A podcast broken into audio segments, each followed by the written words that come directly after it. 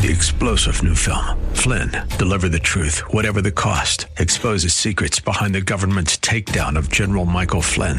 Flynn knew what the intel world had been up to. He ordered the first audit of the use of contractors. This set off alarm bells. He told the truth. He was the most dangerous person for Donald Trump to hire. They had to get rid of Flynn. Flynn, Deliver the Truth, Whatever the Cost. Available now. Watch it today. Go to SalemNow.com. SalemNow.com. Opinions expressed by Rob Black and his guests are not necessarily those of KDOW or its management, owners, or advertisers and should not be construed as legal, tax, or investment advice. Always consult with the appropriate advisor before making any investment or financial planning decision. Generally speaking, we're closing out the year rapidly. Taking a look at the overall markets, they're generally speaking pretty pleased. Donald Trump signed the stimulus deal after pushing for higher payments. Expectations now are that the GDP, gross domestic product of the United States, will rise with said stimulus, and that 2021 looks like it should be a pretty positive year. Again, consult a broker advisor for taking any action on any stocks ever mentioned on this show. Excuse me. Renowned strategist Tom Lee talks a lot about investing and how to play different angles of Wall Street. I think he's good. He's kind of like a Jim Cramer, where he seems to be out there a little bit too often, a little bit too much in front of headlines. But he's talking about stimulus should carry us through 2021 and invest wisely. He's not telling you to be fearful. He's saying invest wisely. The stimulus is there. We should have a good 2021. Now, taking a look at how the markets opened in the final few trading sessions of the year, it was big. What's our next big catalyst? When the Dow Jones Industrial Average opens in record territory, you go, that's pretty big. What's going to be the next catalyst to get us to the next level that we get stuck at, and then we ultimately break through? The market can be assured that the government's not going to shut down. That sounds okay and reasonable. Eligible individuals are going to receive a $600 direct stimulus check as of maybe this week, next week as well. Supplemental $300 unemployment benefit will be paid for another 11 weeks, and $284 billion will flow to the Small Business Administration and Payroll Support Program through March 31st. Those are all real packs of stimulus. For lack of a better way of phrasing what is stimulus or what is not, a plank, an effort, a platform. The gist of the matter is, we're all kind of pleased at this point in time. This has been a good year for the stock market. It's been a bad year for humanity. There was some drama over the Christmas break of, will President Trump sign the bill that he called a disgrace or not? Will he be able to get anything out of it as far as political leverage goes heading into the new year? The craziest theory that I'm hearing now is that some senators are just flat out not going to support the electoral college from their state, and that may lead to martial law.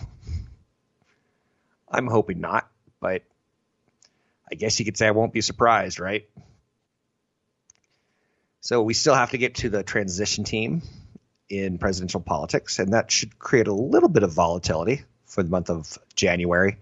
At the start of the new year, we still have to get through those runoff elections, which will definitively shape what the president's allowed to spend or not spend easily.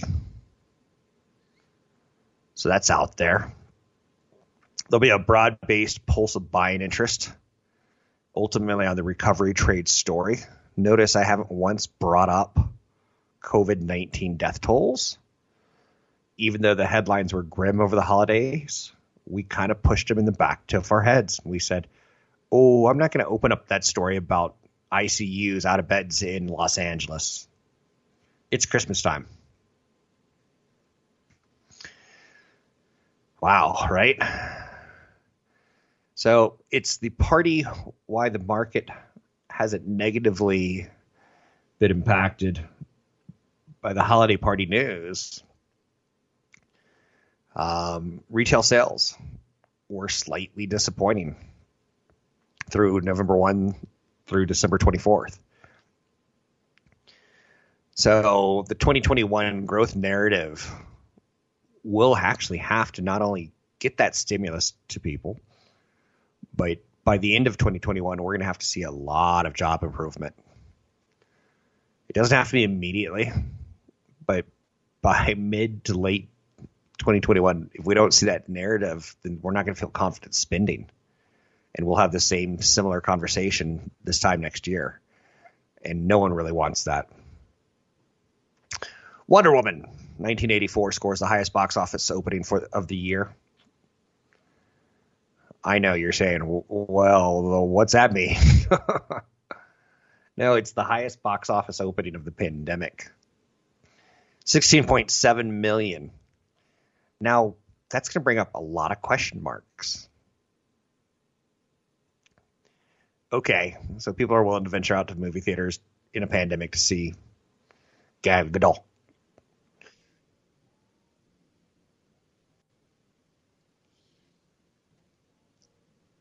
Warner Brothers, it said 16.7 million of people going to the movies has earned a third movie. HBO Max had about 3.6 million direct retail customers as of October. It's unclear how many were added over the holiday period at this point in time prior to the release of Wonder Woman. But ultimately, it soared into theaters. There just hasn't been much else out there, has there, right? And it's, I guess we're getting more and more comfortable knowing that a vaccine is out there, even though we need months and months and months of inoculations to equal anything worth of note. But people generally went to the movies and ultimately had a decent time. Warner Brothers said that nearly half of its HBO Max retail subscribers viewed Wonder Woman 1984 on Christmas Day. So we know it's at least half of 3.6 million, but we assume that more people signed up. So good for them. I didn't watch it. I was hoping to, and then I got distracted. So theatrical success of the film has led to a fast-track third installment of the Wonder Woman franchise. And good for Patty Jenkins. So she wrote and directed the first one. So she'll be at the helm for the third one. It's interesting. I don't even want to like, it's tough to like talk out loud about this, right? The Croods, New Age, pulled in 10 million over Thanksgiving. And you're like, that's not an impressive opening, but in the pandemic, I suppose that is an impressive opening. Take a look at the markets. We're in the green across the board. The Russell, the NASDAQ, the Dow Jones Industrial Average 30, the S&P 500. Then flipping the page, we see crude oil slightly higher, just a skosh. Gold and silver telling you, okay, that's kind of counterintuitive. They should be going lower if the stocks are going higher. Then you look at the 10-year treasury and it sits at 96 basis points and you go, well, that's still under one. As it approaches 1.5, 2, 2.5, it will slow down the strength of equities. But again, we're not upset. We're not freaked out about this, I don't think. I'm Rob Black, talking all things financial, money, investing, and more. Find me online at robblackshow.com. Find the link to the other version of the podcast by going to Rob Black's Twitter. His handle is at Rob Black Show. Listen to Rob Black and Your Money weekday mornings, 7 to 9 on AM 1220 KDOW. Last week, things were kind of flat on Wall Street. It's been a very dramatic year on Wall Street.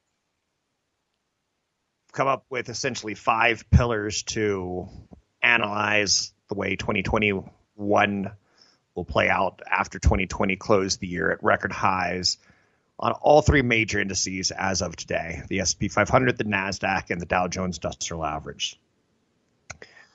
all the bluster that has been the political season hasn't really changed the outlook for stocks, has it?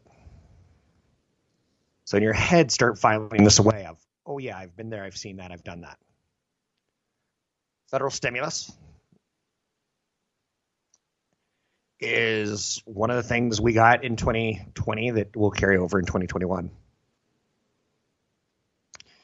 FOMC stimulus, Fed Open Market Committee, the bankers of the United States government essentially said, you know, we don't really see inflation as an issue. We see jobs as problematic. We're going to make money really, really cheap. And hordes of Americans refinanced their mortgages as well as took out mortgages, which should be good for the U.S. economy going forward. Regularly scheduled lower payments. There's been a vaccine rollout that we feel pretty good about. We got to it in record time before the end of the year. And now we're seeing people regularly get shots on television and go, oh, that's good. Until one of them comes down with COVID because it's a new strain. Dun, dun, dun. Oh, boy. Let's hope that doesn't happen, right? So we got federal stimulus. We get FOMC stimulus. We get the vaccine rollout. We probably will have some divided government, depending on how the elections go in Georgia. The night the lights went out in Georgia, and it's already been the most expensive Senate race in history as Republicans are flooding money in faster than Democrats, believe it or not. I don't know if that makes any sense, but having a family member who works in that industry of political expenditures, it's pretty insane how much money's flooding in. But keep in mind that we're also counting on no double dip recession to keep the stock market where it is now. And so far, the federal stimulus, the Federal Open Market Committee, the Federal Reserve stimulus, the vaccine rollout, the divided government, the no double dip recession should give us a good medium and long-term outlook for stocks. Short-term, all bets are off the table this year, ladies and gentlemen. Profit taking could ramp up, which has so far seen surprisingly strong returns. This year, the S&P 500 is up 15.4%. The Dow is up 6.4%. The NASDAQ is up 43.2%.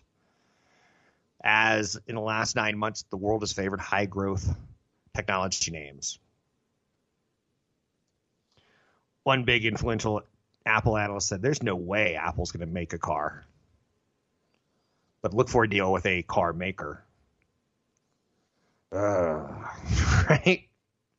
Dr. Anthony Fauci warned on Sunday that the country could see a surge in new COVID-19 infections after Christmas and New Year's Eve celebrations. Even as Pfizer and Moderna have begun the distribution process. So the five things we're holding on to: federal stimulus, we got. FOMC stimulus, we got. Vaccine rollout we have going on. So right now, our questions for 2021 are on the government. Will it be divided or not? And will the retail sales numbers that we saw kind of as weak since November 1, will that cause a double dip recession? When you factor in with other government shutdowns and lack of holiday travel, you get the idea. Interesting to note, the NFL is moving into the last weekend of the year.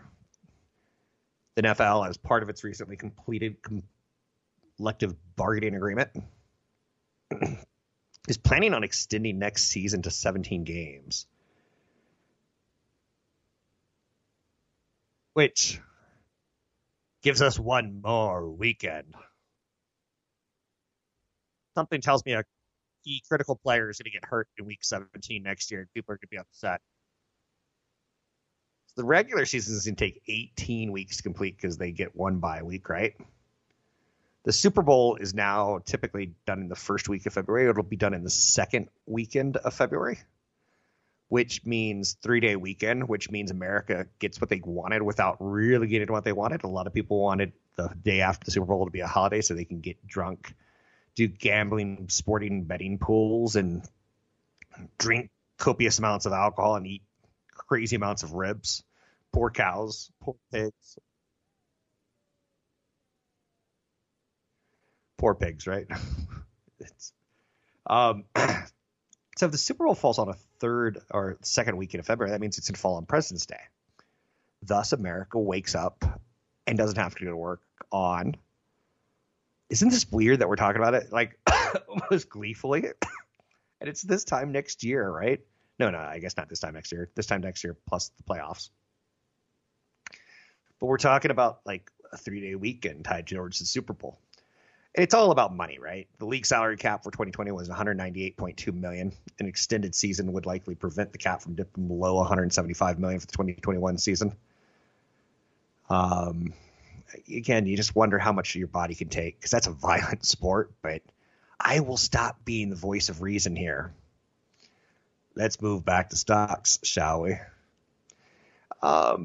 One stock that I think is going to benefit from the reopening, and this is when I start talking very granular, and everyone should know that you should consult a broker advisor for taking action on any stocks mentioned. We know the airlines. We know the cruise lines. We know the gambling casinos. We've talked about reopening plays versus stay-at-home plays. But there was one reopening play that really struck me as this might work out in your head for you. It might be that you're like, no, I'd rather do Southwest. I feel better about that than what you're about to say. And I get it. You should have a healthy amount of skepticism and a healthy amount of figuring it out on your own-ism. Yelp could get a good review this time next year. They have been providing me with data on closures of restaurants, permanent closures of small businesses. They've gone into a different kind of survival mode. The widespread shutdown of indoor dining has weighed heavily on anyone tied towards recommendations of restaurants. Yelp shares have lost 20% of their value this year. That's exactly the kind of scenario that I'm looking for. Someone who's underperformed. Well, not everyone is underperformed. We've seen companies like DraftKings rock and roll through the recovery on a play on next year. We've seen the airlines recover somewhat. We've seen the cruise lines recover somewhat. We've seen hotels recover somewhat. Not so much for Yelp. We'll talk about that and more when we come back. I'm Rob Black, talking all things financial, money, investing, and more. Find the link to the other version of the podcast by going to Rob Black's Twitter. His handle is @RobBlackShow. Listen to Rob Black and Your Money weekday mornings, 7 to 9 on AM 1220 KDOW. So one strong possibility is that 2021 starts with some profit taking. It's that time of the year where predictions and, magic 8 balls and crystal balls come out. I would not be surprised when you take a look at how well the markets have done in the U.S., the S&P, the Dow, NASDAQ, all having major growth spurts this year. The Dow, the weakest of the group. When I look at my end of the year finances, which I've done recently, I'm up in my real estate, my stocks, my income. It's been a good year. But you have to be realistic of some of those things are liquid assets. And some people could decide to sell. I started playing with the financial real estate analysis of one of my rental properties. And honestly, I think I should let it go. Tenant is out in April. And I'm like, that's a good time to sell. Been a great tenant, but you never know, right? Yelp was a stock that I was talking about before break as a potential recovery play on 2021. The shutdown of indoor dining has weighed heavily on anyone who does online recommendations, and they're right there. I've told the story once, but I'll tell it again in case you missed it real quick. Many years ago, I sat on the apartment floor of a Friday night get together and talk to the CEO of Yelp, not knowing he was going to be the CEO of Yelp. He pitched his idea to me later that night. Me and my girlfriend were talking, and the robble turned to, "What'd you think of him? How's this company going to do?" I was like, "I don't get it. Yellow pages on the internet." And I didn't see that he was going to be basically blackmailing small businesses to pay for play on positioning on online reviews. Yelp shares have had a pretty rough go of it. Yelp is trading for a modest 2x estimated forward sales, which is pretty modest when you look at companies that are in similar situations. Now, sometimes you look at price to earnings on companies. Sometimes you look at price to sales. Sometimes you look at EBITDA. You're going to develop a metric that is important to you, intrinsic book value maybe for your financials. But when you take a look at pandemic numbers, it doesn't hurt to group similar companies together. It may not help you, but it doesn't hurt you. So when you take a look at Yelp, you're probably saying, let's take a look at TripAdvisor. Let's take a look at Booking Holdings. Let's take a look at anyone who's in the travel, leisure, restaurant kind of space. TripAdvisor does something pretty similar. So when you compare Yelp to TripAdvisor, TripAdvisor is trading at 3.5 times sales, whereas Yelp's trading at 2x, and Booking Holdings is trading 8x. Which one of them is cheaper? It's cheap doesn't always equal value though, right? So I will say this, that I plan to go on a trip in an airplane in the next 52 weeks. I plan to go to a restaurant that I've never been to. I plan to get online and book a reservation for said restaurant. I plan to look and see like if the menu matches my dining tastes. So I think Yelp does make some sense. For years, Yelp relied on a big sales team to peddle ads to mom and pop businesses. Now the model is shifting. Yelp has rolled out a self-service system that businesses can use to buy ads without salespeople. It's selling ads to businesses with multiple locations, including national chains. The company monetizes only about 20% of its leads that it generates from its home services division. It's taking steps to increase that total of monetization because that will flow to the bottom line, and they've already got the customer there. For contractors, there's been some lead generation tools like Request a Quote. I'm pretty easy. I had some pavement dug up in my home the other week. Basically, I have a driveway that's starting to crumble on the edges of the city road. I know the city's never going to come fix it, so I had to fix it, right? I've never done that kind of work. You know, basic construction I can do, no problem. But when you start pouring hot tar and getting a steamroller that I don't know how big steamrollers get. I don't understand how to drive them. They've got the funny gear thing. I'm like, I got to pay someone. Now, none of my friends that I reached out to on Facebook said that they had done any pavement work. Where do you go? You go to Yelp. And you're looking for the reviews ever so carefully because I think it's fair to say some reviews are stacked in both directions. So Yelp is one of those places that you come to when you need work done. And we'll all get more work done, and we'll all go to different restaurants in 2021. Revenue was down 16% from a year ago, but it's up 31% from the June quarter.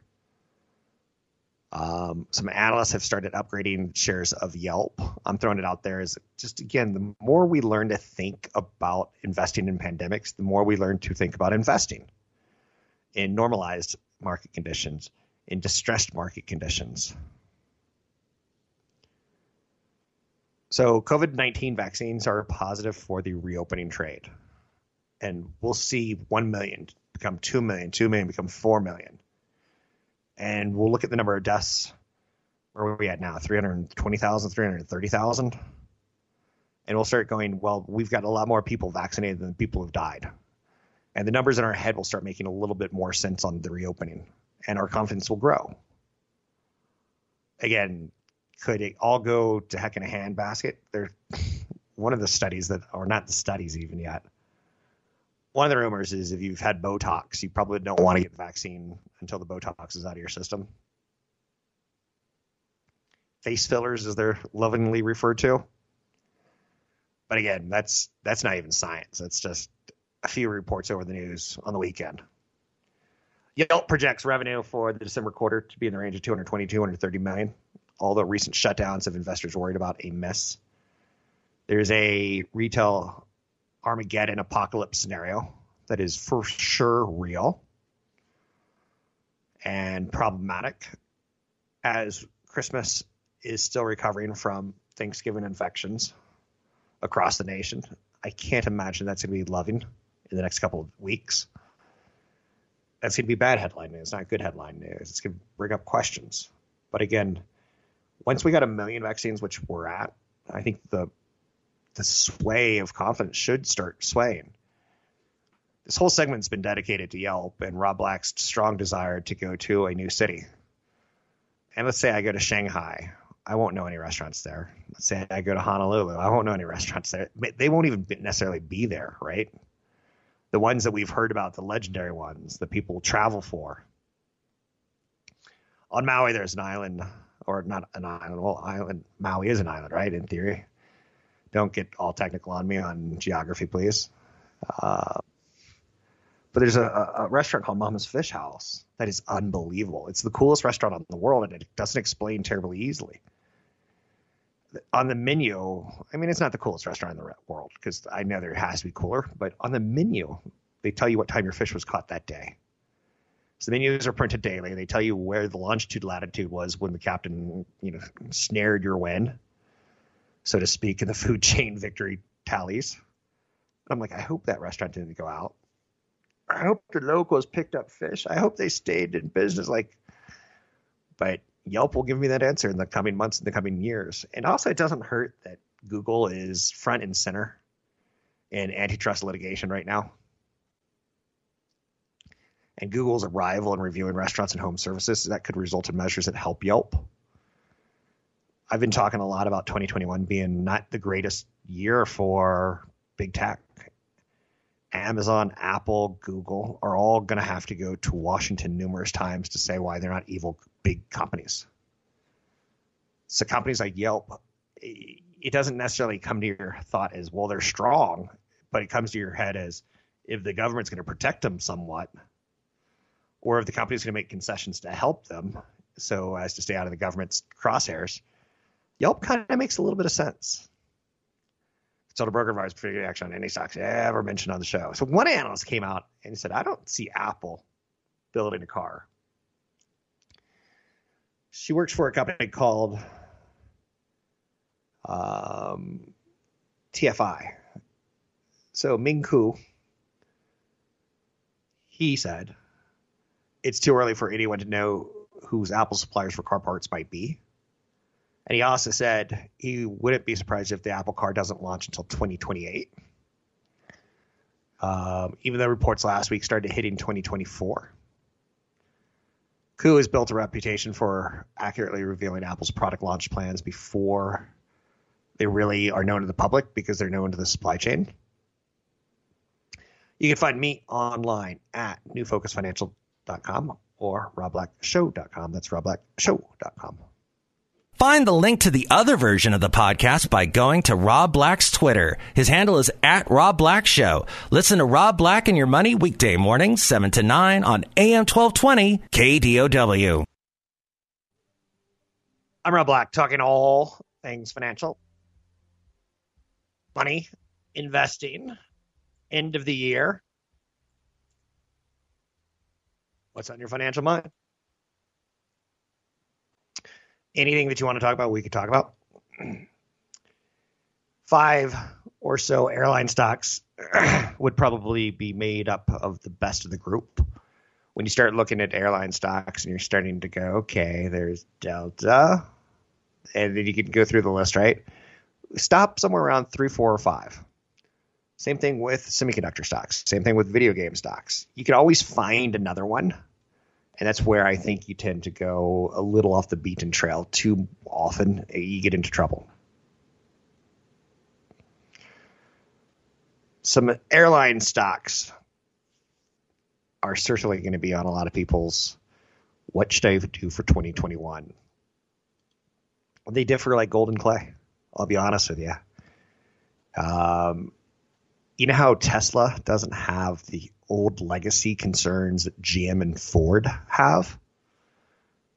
They're not paying people's pensions that retired 20, 30, 40 years ago. Tesla's like, no, we do 401ks. We don't take that good a care of you like they did. So same thing could kind of be said for Southwest. Doesn't have a lot of the legacy costs that traditional airlines do. And that may be your play. I don't know. In the 1970s, Warren Buffett famously bought TWA, who eventually goes bankrupt.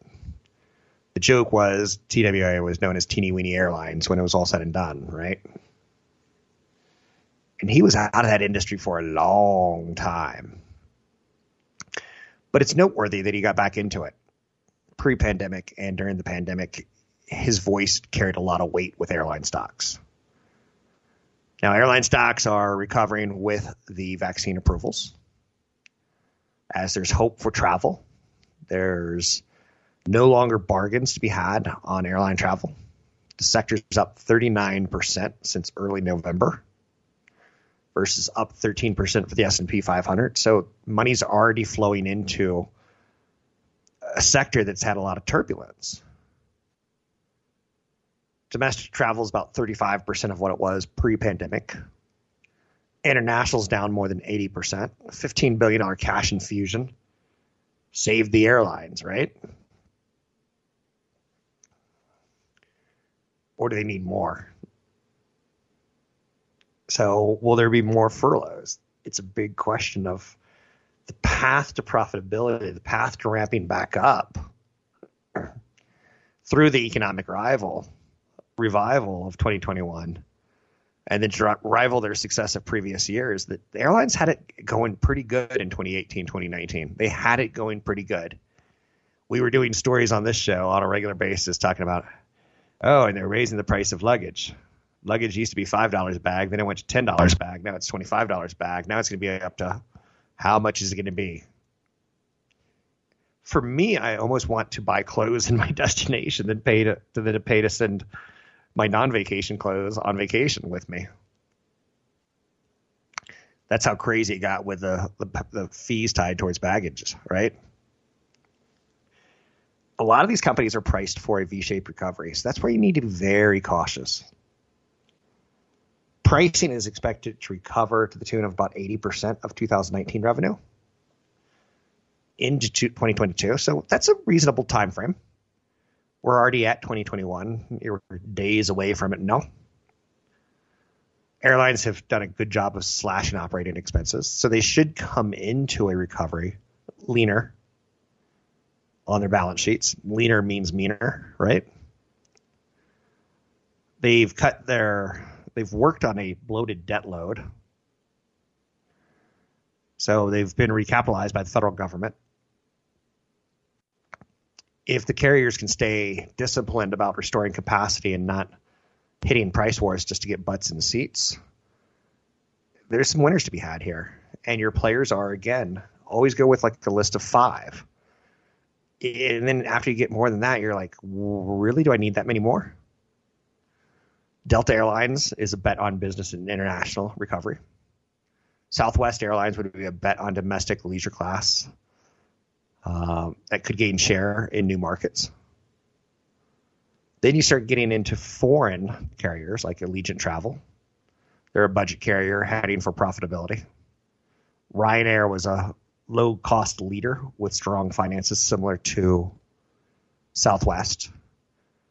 You're like, but how about I just play Boeing? You could play Boeing if you want. That's another one for sure. But you have to come up with reasons yourself.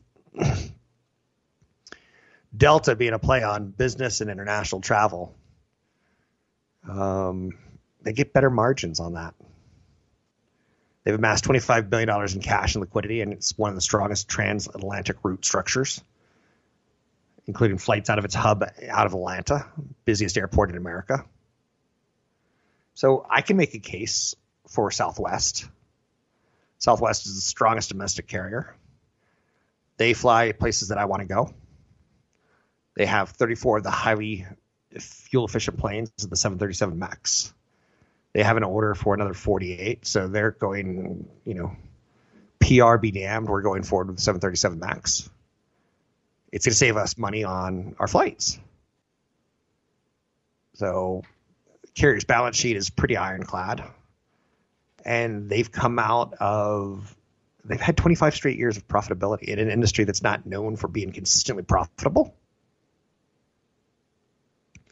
They're working with different platforms. So it trades at a premium right now, but it's also a premium company in an industry that's been bumpy. I brought this up as a way of you have to learn how to analyze on your own, and learn how to compare is a gift to the intelligent investor. Find me online at robblackshow.com. I'm Rob Black, talking all things financial, money, investing, more.